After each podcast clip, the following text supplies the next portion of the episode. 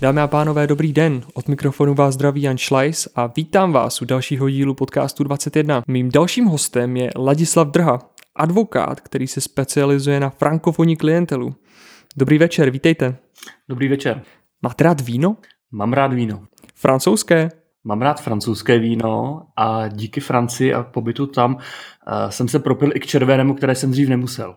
Co vás přivedlo k francouzštině a k Francii a konec konců k tomu červenému vínu? Uh, ty začátky byly úplně prozaické, jako asi u spousty jiných lidí. Bylo to studium na střední škole, kde jsem začal studovat uh, francouzštinu na gymnáziu. Tam jsem si ji oblíbil, dokonce i více než angličtinu. No a pak už to nabralo poměrně rychlý spát, kdy během střední školy jsem byl na výměrném pobytu v zahraničí, pak eh, na to navázela vysoká škola a pak jsem skončil na vysoké škole eh, přímo ve Francii. Jaká studium práva eh, na vysoké škole ve Francii vlastně vypadá? Když to porovnáte, jaké jsou ty největší rozdíly oproti našemu studiu tady v Čechách? Ono je potřeba rozlišovat to, jestli studujete eh, ten, dejme tomu, bakalářský první tříletý cyklus, které jsem se říkal licence, anebo pak studujete eh, magistra, master. Oni mají rozdělené to studium na tři roky plus jedna plus jedna.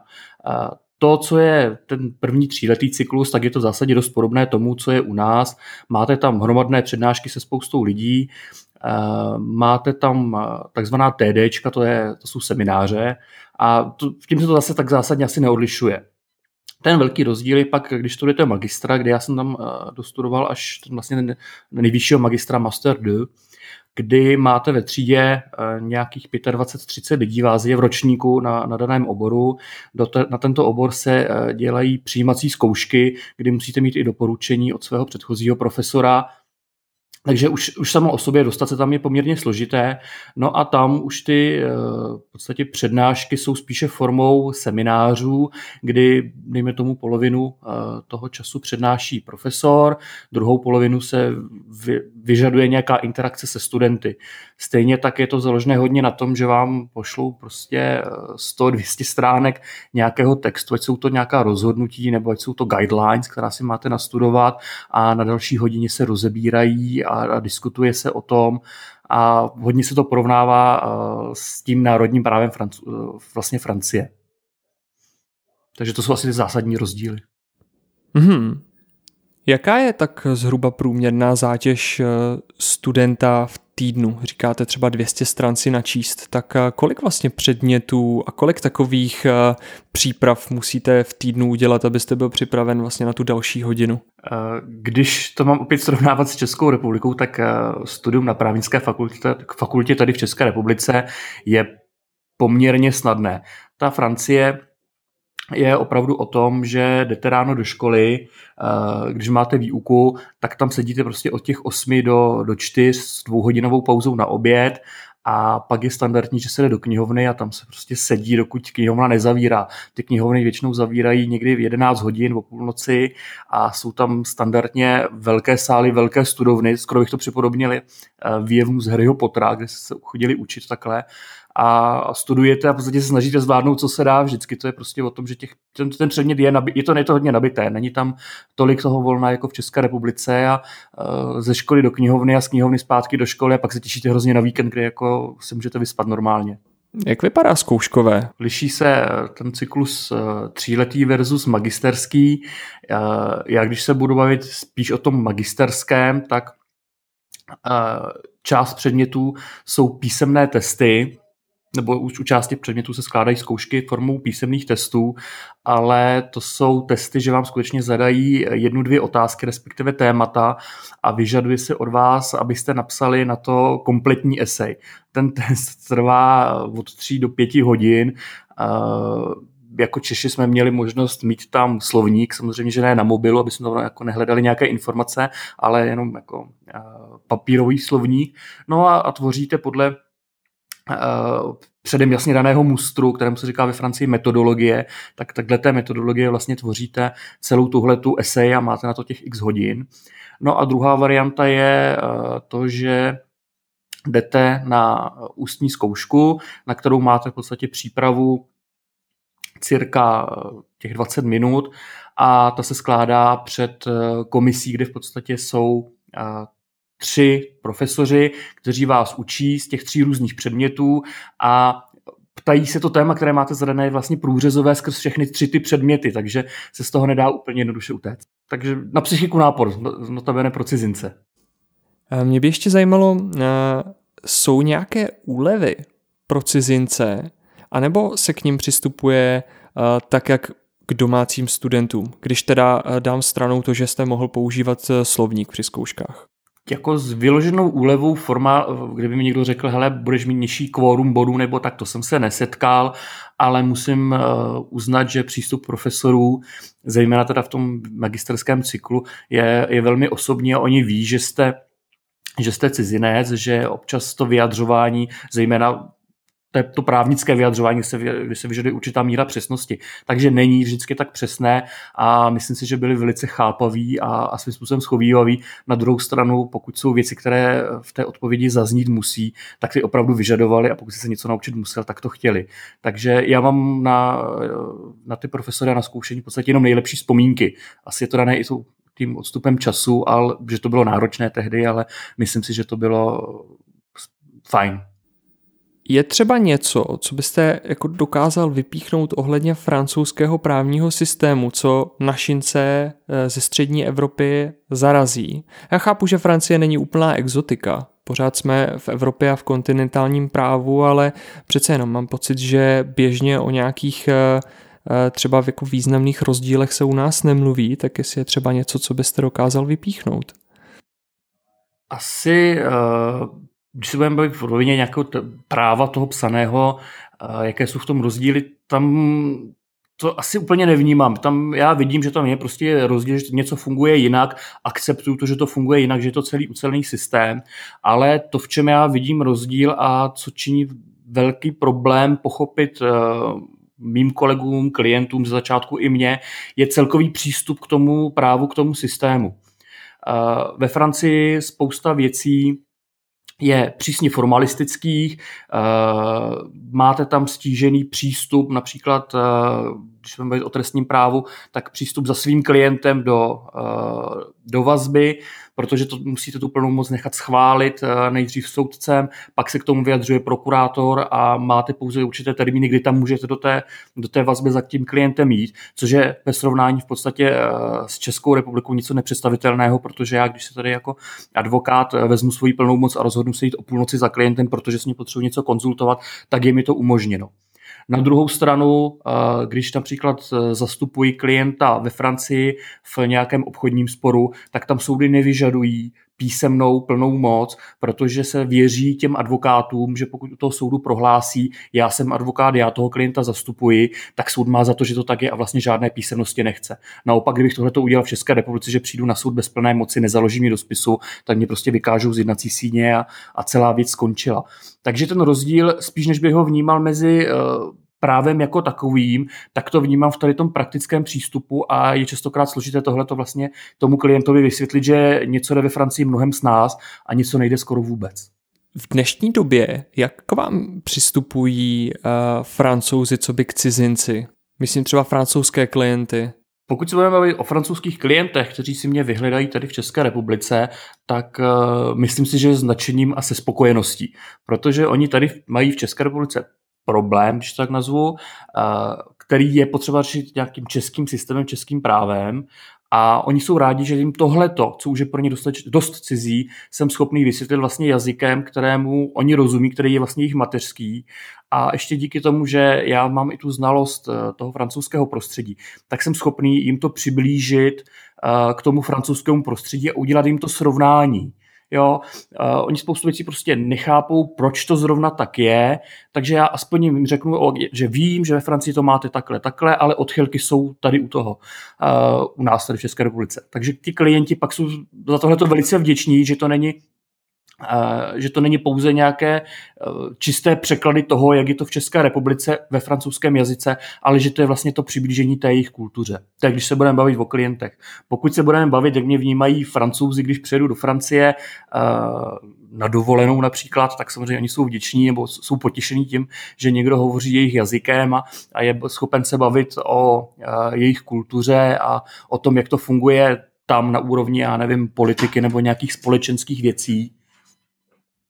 Takže to, to je baví. No a co je třeba zajímavá věc, kterou se zase bavím naopak já, je, když eh, chodím ve Francii k soudu a tam eh, vlastně za toho klienta eh, plíduju, když mám nějakou řeč, tak je toto překvapení, až, až, až přehraný údiv bych řekl těch soudců na to, že tam najednou přijde cizinec, který je oblečený do jiného taláru, než nosí oni, protože já u francouzských soudů oblékám náš český talár, protože jsem český advokát a vlastně na ně začnu hovořit a hovořím na ně ve francouzštině.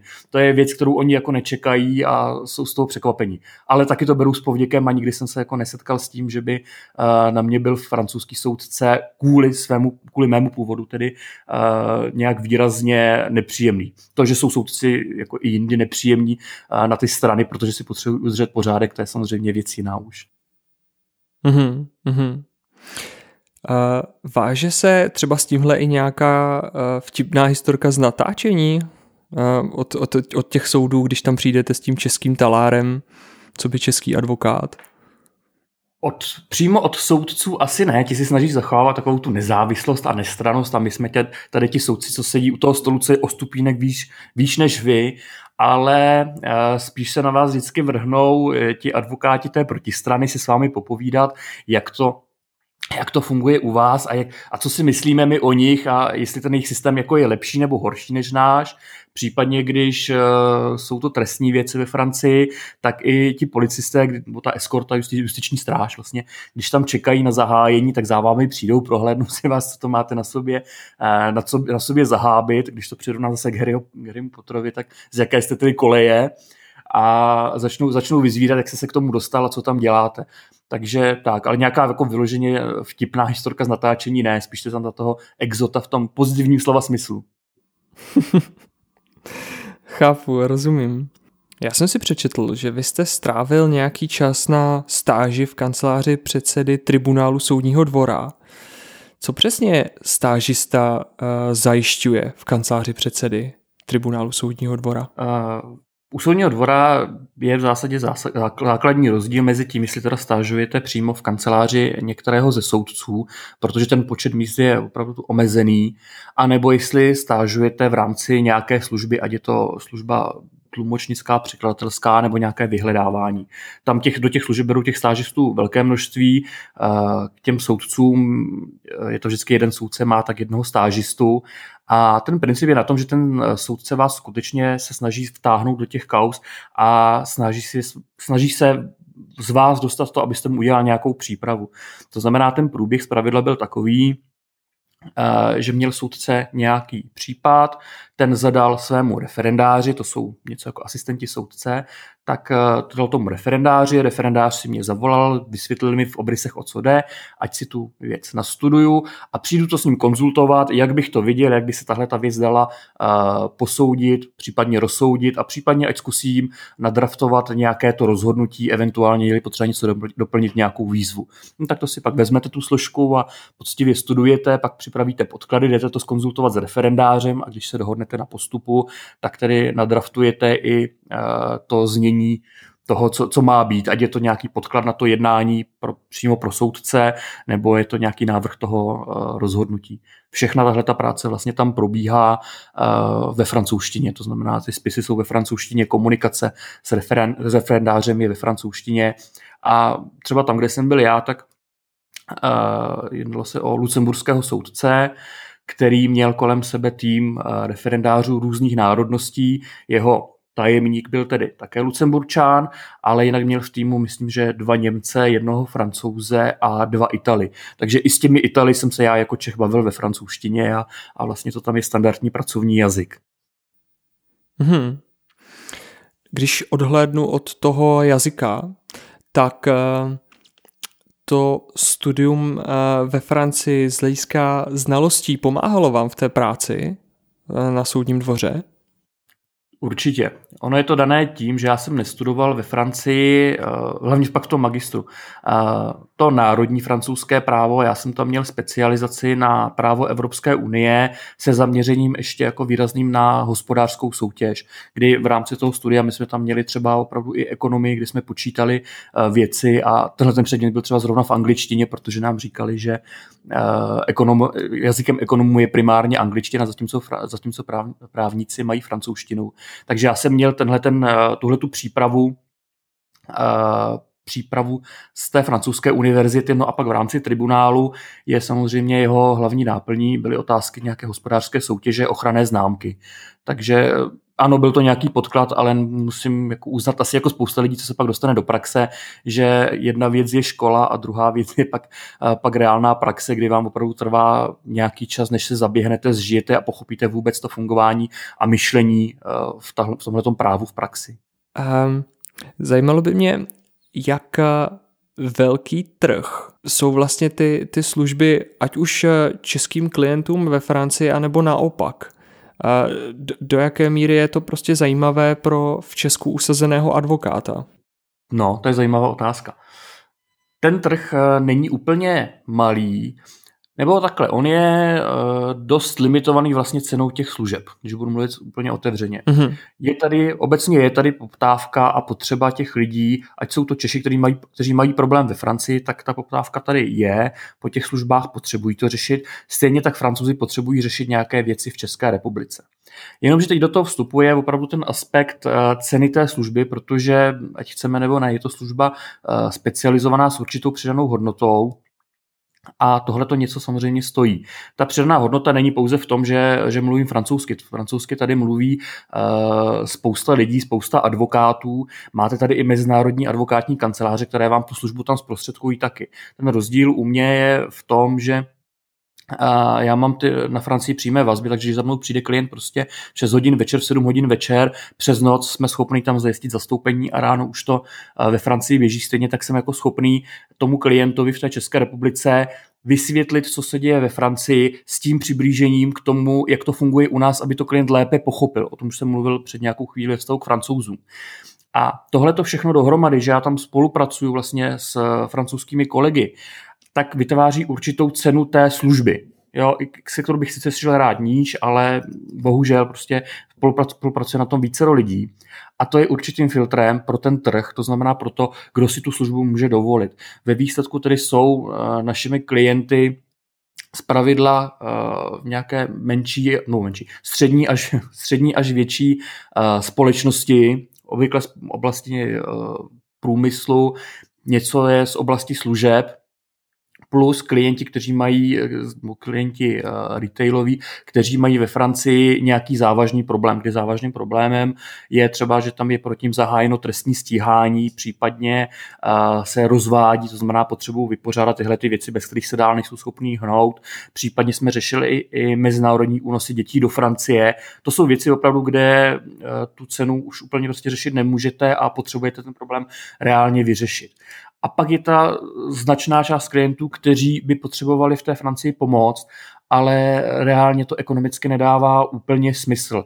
Typickým příkladem jsou dopravní nehody, nebo pardon, dopravní nehody, přestupky z dopravy klientovi přijde pokuta, začalo to s tím, že má zaplatit 100 euro pokutu, pak se to vyšplhalo ve správním řízení na 500 eur, ale reálně jako brát si advokáta, když na to musí pracovat jeden český advokát, který vlastně pracuje v cizím jazyce, k tomu uh, francouzský advokát na místě a řešit pokutu za 500 eur, vyjde vás to dráž ty naše služby, než, než prostě tu pětistovku jim zaplatit. Takže tohle to pak ten trh eh, nějakým způsobem eh, zmenšuje, omezuje na určitou, určitý typ té klientely. Jste mluvil o určitém formalismu, který je typický pro to francouzské právo. A, tak jak třeba to správní řízení vypadá? Jestli je vůbec jako možnost tomu klientovi pomoct reálně, když teď odhlídnu od toho, kolik stojí vaše služby a kolik stojí francouzský advokát a to, že ta pokuta je v úvozovkách jenom 500 eur, tak jestli je prostě reálná možnost mu pomoct, anebo jestli jste naopak jako velmi svázáni uh, třeba uh, tím správním procesem. Uh, tomhle správním právu je to dost podobné v České republice. Pokud klient přijde dřív, než už má pravomocné rozhodnutí správního orgánu o uložení pokuty, kdy, kdyby, i když bychom nepřihlíželi k penězům, prostě už nejsme schopni mu pomoct, tak když přijde s tou pokutou, tak se to samozřejmě řešit dá. V tomhle případě je to dost podobné tomu českému právu, že máte samozřejmě buď pokutu na místě blokovou, odmítnete, jde to do správního řízení, první stupeň, druhý stupeň, eventuálně pak správní žaloba, tak tady jako tohle cesta je. Jo. Sice to má nějaká svá specifika, týkající se plných mocí, týkajících se lhůt a tak dál, ale když přijde klient zavčas, tak se mu pomoc dá. Je nějaká kuriozita, nějaký takový highlight jako vaší kariéry, Eh, při práci eh, v tom česko-francouzském prostředí? třeba z ránku toho trestního řízení, tak tam jako by úplně bizarní, že by to bylo pro, pro zasmání nebo pro, uh, pro jako zajímavost se pobavit. Tady úplně tam nic není. Ty příběhy jsou spíš jako smutné nebo, nebo složité. Asi jeden z těch nej, nejnovější, řekněme, který prostě doběhl uh, minulý rok a který mě výrazně utkvěl v paměti, bylo zadržení uh, zadržení řidiče kamionu, který uh, jel z území Francie do Británie a našli mu v kamionu v návěsu, vlastně v chladírenském voze, na který měl za sebou, tak mu tam našli skupinku asi deseti migrantů. To byla věc, kterou, jakkoliv se snažím ty kauzy úplně nepřipouštět k tělu, tak kterou já jsem prožíval i dost osobně, a kterou my jsme dělali pouze za náklady, protože jsme museli do té Francie cestovat.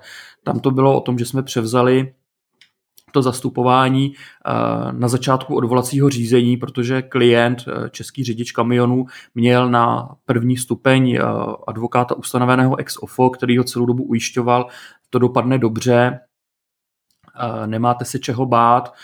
Pak na konci jednání, to u toho prvního stupně, než se měl vyhlašovat rozsudek, jsem mu omluvil, že teda jako musí odběhnout, že má už jiné jednání, takže klient tam zůstal v jednací síni prý sám a vyslechl si rozsudek, že je odsouzen na rok a půl na tvrdo. V tu chvíli jako to se s ním poměrně otřáslo a my jsme vstoupili do toho jednání v okamžiku, kdy teda měl podávat odvolání a to jsme opravdu hrozně narychlo řešili, aby se ke klientovi dostala zpráva, že jsme připraveni a ochotní ho zastupovat a aby si aspoň on podal sám to odvolání s tím, že si další formální věci zařídíme sami, ať je to oběhání plných mocí a další k tomu náležitosti. Následně teda eh, jsme opravdu se povedlo, když si klient podal to odvolání, tak začala běžet eh, nějaká huta pro doplnění odvolání, začalo se připravovat odvolací řízení.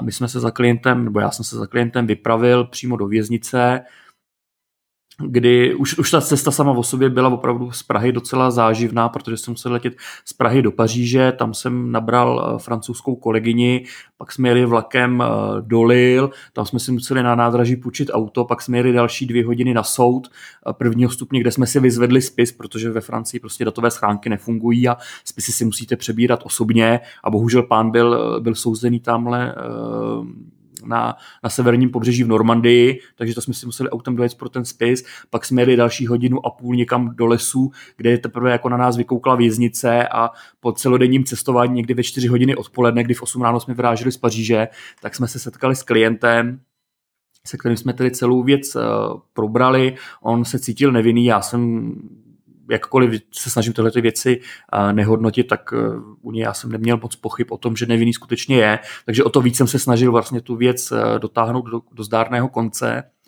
No a jako jedno z těch, asi, asi z těch highlightů, který mi z toho utkvěl nejvíc, byla dost jako smutná záležitost, kdy skutečně u soudu se na nás jako soudkyně a prokurátor, jako na advokáty obořili s tím, že uh, oni jsou místní z Normandie, oni znají ty poměry, jaké tam jsou v uprchlických táborech, ví, jak jim uprchlíci tam znepříjemňují život a uh, že nějaký advokát tamhle uh, z Prahy a advokátka z Paříže, kde v Paříži nemají vůbec tušení, jak je to tam těžké, jim tady nebudou nic vykládat o nějaké, nějaké nespravedlnosti a o tom, že je tam někdo naprosto nevinný. Takže to byl takový jako zásah, kdy jsme si říkali, aha, tak my jsme vlastně vnímaný ne jako obhájci, ne jako nějaký partner, ale jako ti přivandrovalci z Paříže, který přijeli na sever, který je postižený tou uprchlickou krizí, tak tam přijeli něco kázat. No. Bohužel tomhle tomu přístupu pak teda jako odpovídal i ten, eh, i ten výsledek toho soudního řízení, kdy klient skutečně si ten svůj trest tam odseděl celý. Takže to je takový highlight, který je spíš, bych řekl, smutný a, a který ve mně hodně rezonuje dodnes. Dá se s takovýmhle přístupem ze strany uh, prokuratury a soudu vůbec něco dělat? Není to prostě jako nějaká předpojatost, kterou byste nějakou formou třeba stížnosti mohli řešit u vedení prokuratory a soudu? Uh, oni vám to samozřejmě neřeknou při jednání. Mm-hmm. Jo, to je, to je prostě věc, kdy se vypnou mikrofony, kdy vám odvedou klienta a v podstatě je konec jednání a po vás uh, někdo takovýmhle způsobem vystartuje nebo, nebo se v podstatě se o vás otře před jednací síní.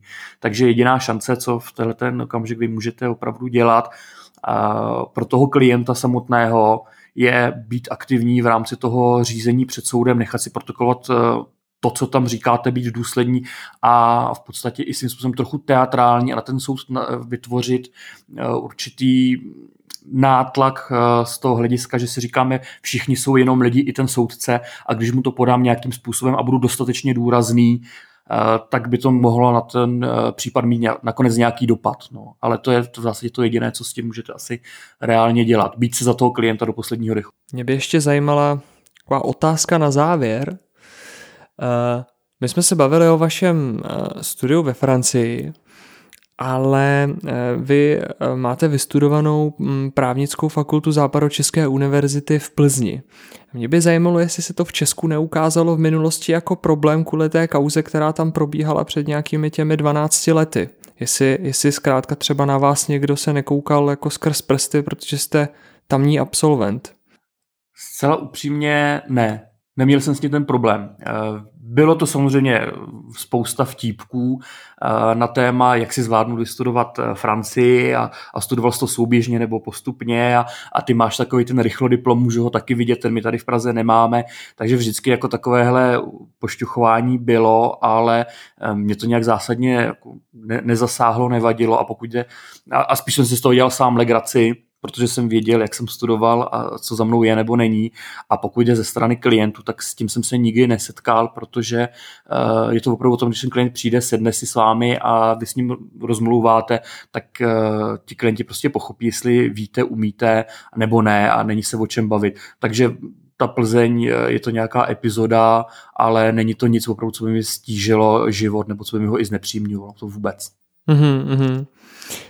To jsem ani tak nemyslel ze strany klientů, ale spíš naopak jako ze strany kolegů, protože mám pocit, že pro právníky je jako typické to špičkování meziškolní a meziměstské Praha, Brno, Olomouc, Plzeň a tak dále, takže proto ta otázka. To určitě, jo, takhle, pokud se budete bavit takhle mezi kolegy, tak to samozřejmě je vděčný nástroj toho, jak, jak někoho popíchnout a jak si udělat eh, nějakou legraci z toho, takže to já naprosto beru a jsem s tím v pohodě a ze strany kolegů si nemyslím, že by to bylo někdy míněno jakkoliv uh, zlé.